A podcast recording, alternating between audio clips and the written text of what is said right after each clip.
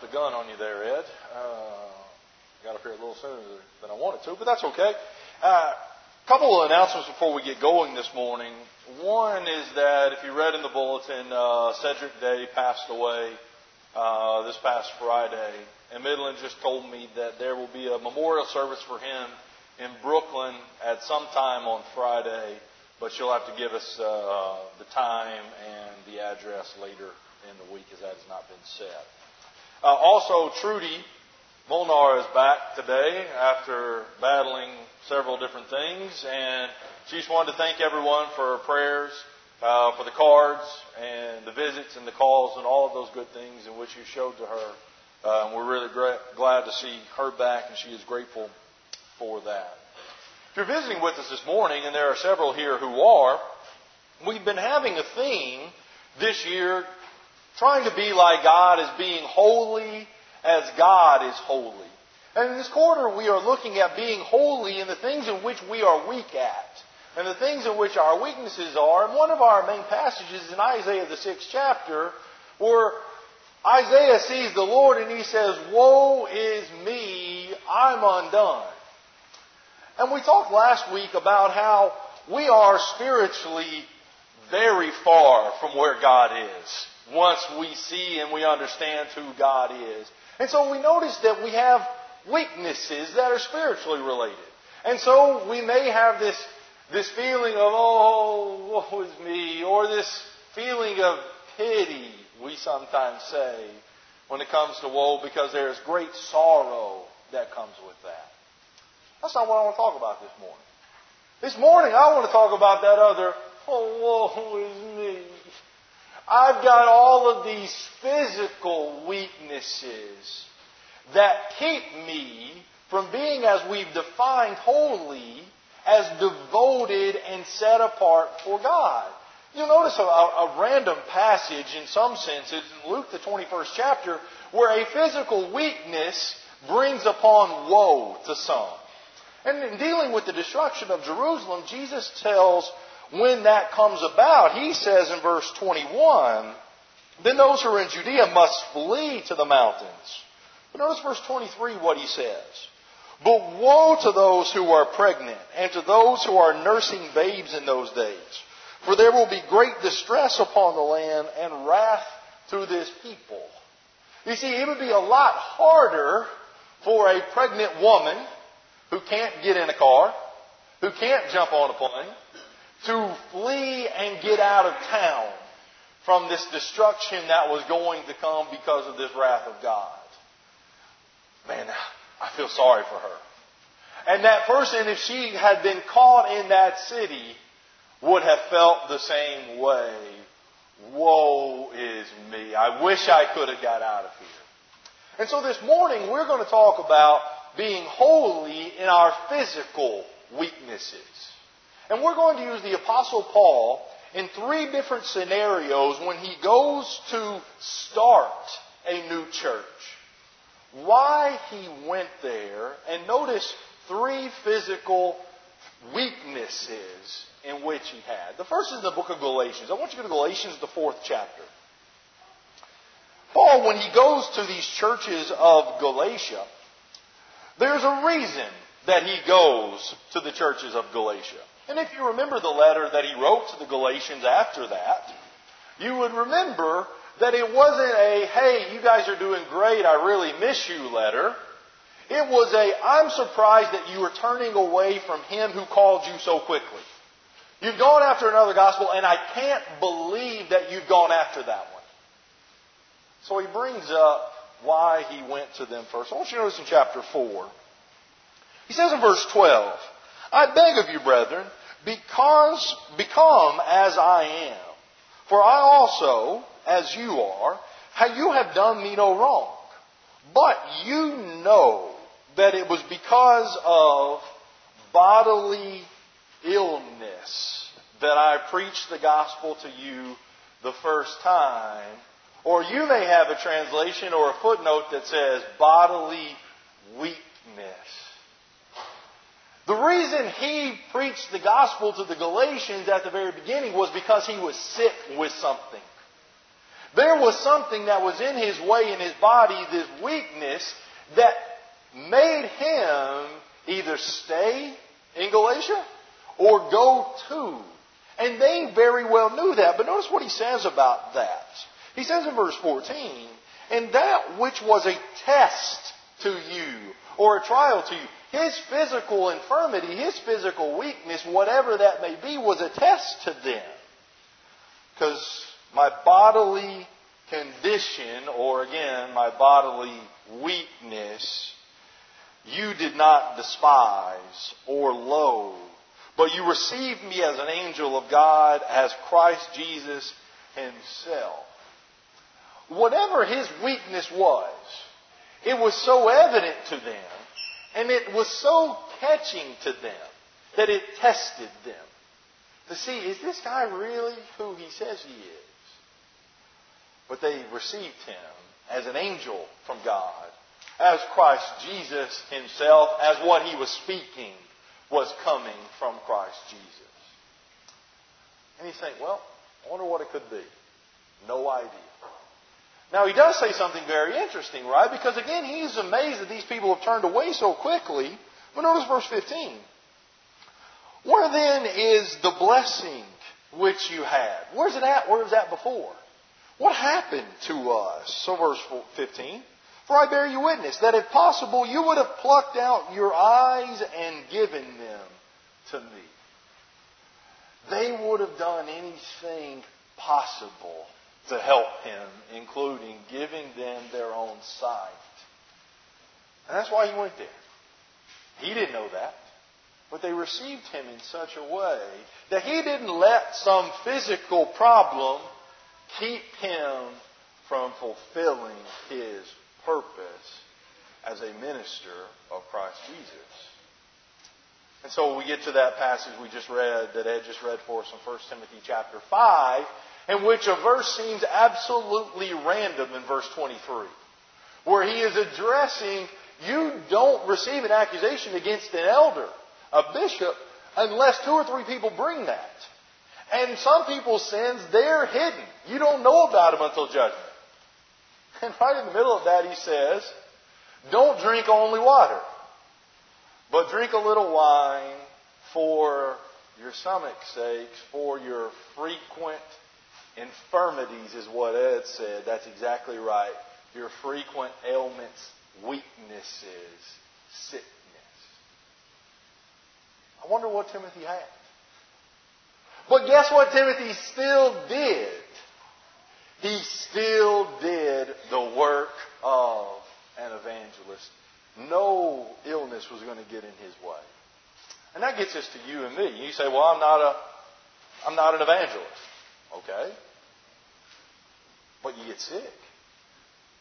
And maybe you think about your other brethren who are sick. Instead of sitting there and saying, oh, woe is me, it's so bad in this hospital bed, or it's so bad in this doctor's office, or it's so bad, whatever the case may be, and I'm only thinking about myself, I pick up the phone and I call somebody else who I know is sick. There was a, an elder back when I was in Atlanta. I've probably told this before. Man was battling Parkinson's and leukemia. And doctors were not allowing him out of his house. And he would sit in his love seat, or on his recliner, I should say, and he would pick up the phone, and he was calling, and he was checking on his flock every single day. He didn't stop working because of his physical illness. He didn't stop preaching, a man who taught me a lot. He didn't stop preaching when he was undergoing his treatments for cancer. As he was losing his hair and as he looked completely different. And imagine that for a second with Paul. They had maybe seen him before in one sense. They had heard about this guy. And he shows up and things are happening to him. And he's not the same guy and he looks weak. And he's losing his sight. He's losing his hair. Whatever the case may be. This preacher, he didn't stop preaching. He still worked.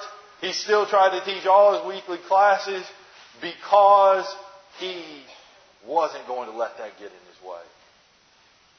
Or maybe it's somebody who doesn't live in an area where tremendous doctors are available at the disposable, at disposal, where you can drive half an hour or fifteen minutes to see some of the best doctors in the world. But when I lived in Atlanta, there would be a lot of people who would have to come to Atlanta for medical treatments. And guess what they still did? They still worshiped. They might have had to go for their treatments during the week, but on Sunday and Wednesday, guess where they were? They were worshiping God. They weren't letting that get in their way. And I'm not talking about colds, and I'm not talking about the flu in which you are vomiting or you can get other people sick. I'm talking about those physical things that make us so weak, that bring us so down, that you lose your sight and you lose your ability to breathe. And you still go through the effort to be there because you belong to God and you want to be devoted to Him.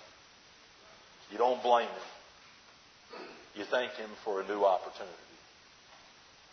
Don't let our physical illnesses keep us from being set apart for God's use. The second thing we see is when he goes to Corinth, and he begins the church in Corinth. And Acts chapter eighteen is where he does that. But I want to go to First Corinthians chapter two, where he again, he's writing these people.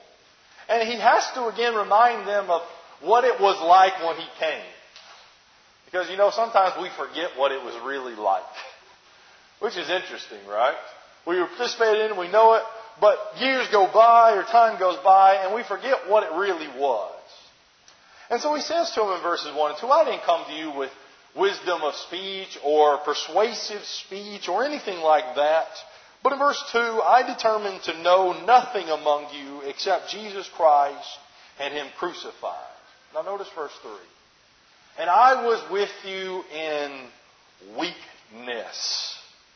What was that? And in fear and much trembling. The second thing we want to see is that can physically get in our way is our fear and the way in which we present ourselves, our presence. And think about how he says that here. I was with you in fear and much trembling. You ever been so scared or so shook up that you were, well, I just used the word, you're shaking? Happens all the time when maybe you're in a near car accident. Or maybe you don't know what the response is going to be if you're sitting in the doctor's office. Or you've got a test that is coming up and you are actually afraid of it. And it seizes you. And it catches you. And it paralyzes you. And I lost connection again as usual. For whatever reason, it doesn't like uh, Sunday mornings. But there's much fear and there's much trembling. We all understand that. And you say, well, what did Paul have to fear? What did Paul have to worry about? Well, I want you to go back to the book of Acts. And hold your finger here in chapter two because we're going to come back to it. Go to the book of Acts in Acts eighteen. When he begins the congregation, when he begins the church, there's a lot of opposition at first.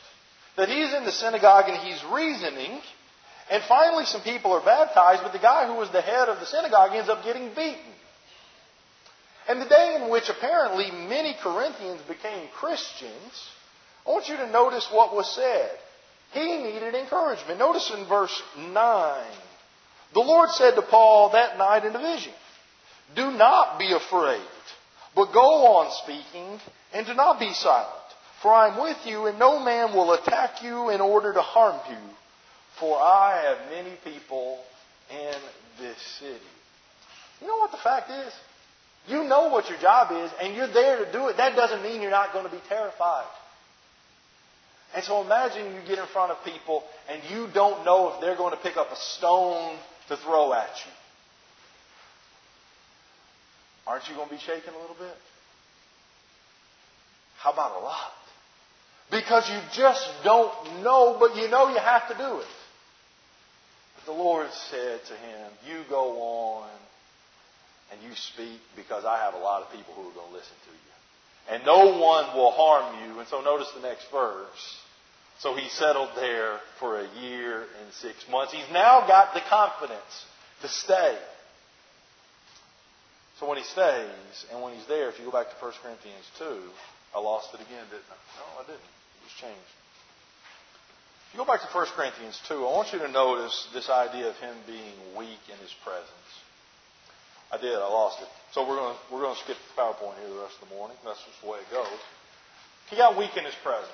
And you'll notice in there in verse three that he said, I was with you in weakness and fear and much trembling. In verse four, and my word, my message, and my preaching were not in persuasive words of wisdom, but a demonstration of the Spirit and power, so that your faith would not rest in the wisdom of men, but on the power of God. And you say, well, what do you mean he chose to be weak? You remember what Paul did before he became a Christian? Remember how he was advancing in Judaism beyond all his contemporaries? How he studied at the foot of Gamaliel? And how we would see many times in the book of Acts, he gives eloquent, persuasive speeches. But in Corinth, he didn't do that. In Corinth, he made sure that his speech was weak. And people noticed that. Go to Second Corinthians. Of what his accusers are saying to him, they're saying about him in verse ten, they say his letters are weighty and strong, but his personal presence is unimpressive and his speech is contemptible. Imagine if somebody got up here in front of you and you had heard all of these great things about them and they were this apostle, and they get up and they are shaking and they can't give a good message. They don't sound like you would think an apostle would sound like. They're not eloquent. They're not using big words. They're not doing all these things. They are just, oh, there's nothing special about that person. Exactly. That's what he said. I came here and I chose to be weak so that the power would rest in God. So that gets us to what does that mean with you and me? You know, frankly, sometimes we are just terrified of what's going to happen if we speak out about something. Don't be afraid. What if they harm you? First Peter three says, don't fear their intimidation, but you are blessed. For verse fifteen, he says, but sanctify the Lord in your heart and be ready to give it offense. The fact of the matter is, don't be so afraid that you won't speak out. Secondly, when you speak out or when you teach, the focus is on God, not on me. It's not about me looking smart. It's not about me giving a great speech. It's about me pointing you to what God has to say. It's about me pointing you to what God wants. And if you believe that, great. If you don't, fine. As he said to the Corinthians there in the synagogue, your blood is on your own head. I go to the Gentiles. Don't be afraid and don't think you have to have eloquence in order to fulfill your purpose of being set apart to God to speak for Him using His words. Thirdly, the third church in which He goes to and which we're going to focus on is the Thessalonians. Go to First Thessalonians chapter two. Paul again writes to these people. He was only in Thessalonica for a short time. He reasoned three Sabbaths in the synagogue and probably spent a little more time, but not a lot more time. And they dragged him out. The brethren said, you get out of this city. And what happens is he came to them. And what happened in Thessalonica is persecution arrives. And Jason and some other brethren were dragged out of their house because they were housing the Apostle Paul. And he goes to Thessalonica, and I want you to know what he says in verse one here of chapter two. You yourselves know, brethren, that our coming to you was not in vain. But after we had already suffered and been mistreated in Philippi, as you know, We have the boldness in our God to speak to you the gospel of God amid much opposition. The third thing that could physically impede us and be a physical weakness to us is when we are actually beaten down. Now, nobody's coming through and getting the rods like they received in Philippi. But maybe somebody mocks you. Maybe somebody is opposing you and they're pushing you down and they're trying to keep you down because you've been speaking the word of Christ. And that physically affects you. Paul says, we came, and notice how he said it, we spoke with boldness, confidence. We came in, we knew there was going to be opposition. But that didn't stop us. Because you needed the Word. And amidst all these persecutions, and amidst all these trials, we were willing to do that. And so guess what happened? They're beaten. And guess what happened to the Thessalonians? They were beaten. But notice chapter three here. Actually, no, I want to stay in chapter two. I want you to notice something he says in verse six. He says, we didn't seek glory from men, either from you or from others, even though as apostles of Christ, and here it is, we might have asserted our authority. See, as apostles, they had the right to show strength, to show authority. They didn't do that at Thessalonica. Notice what they did, verse seven.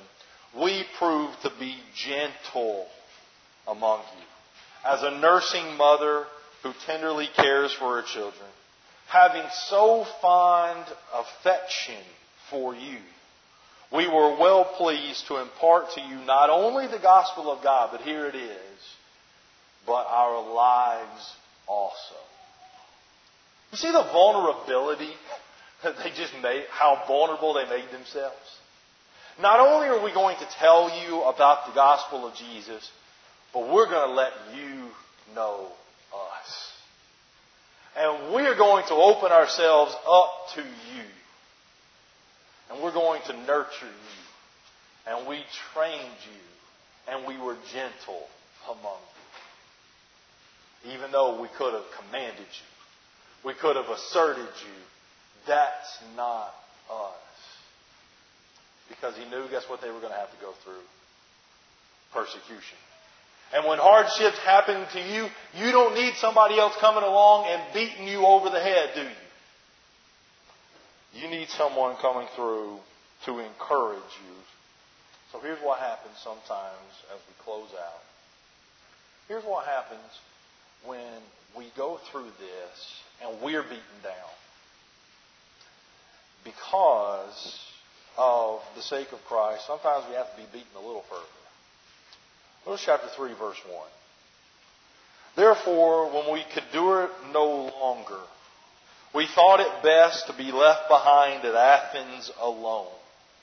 And we sent Timothy, our brother and God's fellow worker in the gospel of Christ, to strengthen and encourage you as to your faith, so that no one would be disturbed by these afflictions. For you yourselves know that we have been destined for this. You see what they did? They were willing to give up themselves and get uncomfortable so that these others would be able to get strength through their trials. And the truth is, when you're down, pray to God that He will help you keep speaking boldly. That's what the apostles did. When you're speaking boldly, encourage others to take a stand as well. That's what it is. And three, be willing to give up something for the benefit of others, even if that's going to cause you a little bit more physical difficulty. Don't let those things get in the way. Don't let our sickness, don't let our fear and our inabilities, and don't let hardships, persecutions get in the way from us being fully and wholly